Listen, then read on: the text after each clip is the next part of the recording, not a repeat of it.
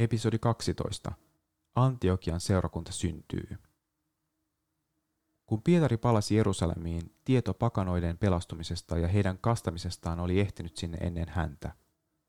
Hän joutui seurakunnassa heti arvostelun kohteeksi. Häntä ei syytetty siitä, että hän oli julistanut evankeliumia pakanoille, vaan siitä, että hän oli aterioinut ympärileikkaamattomien kanssa. Seurakunta oli hämmentynyt asioiden saamasta käänteestä. Pietari selitti, että kyse oli pyhähengen työstä, ja hän ei voinut estää Jumalan suunnitelmaa.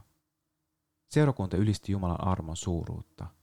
Alkoi uusi vaihe Jumalan työssä.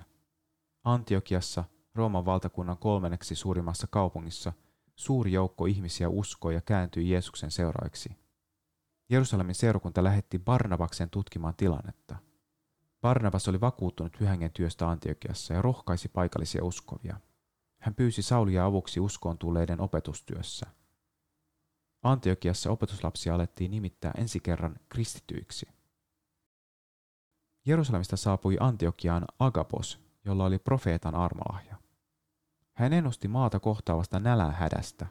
Kun kreikkalaiset uskovat sen kuulivat, he tajusivat, että Jerusalemin uskovat joutuisivat erityiseen ahdinkoon ja ryhtyivät heti järjestämään avustusta sinne. Barnabas ja Saul valittiin toimittamaan avustus perille. Näin Jumala käänsi Antiokian tapahtumat siunaukseksi Jerusalemin seurakunnalle. Kristuksen ruumis piti huolta jäsenistään ja erilaiset armolahjat toimivat seurakunnassa.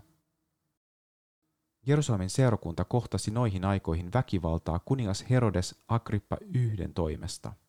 Herodes edusti jumalatonta teokratiaa.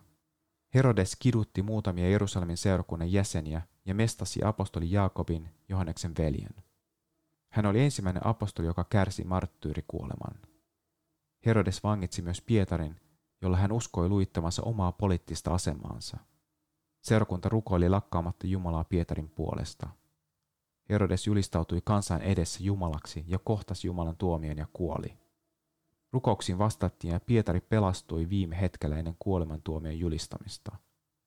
Näiden tapahtumien seurauksena Jumalan sana sai yhä vankemman jalansijan ja levisi leviämistään.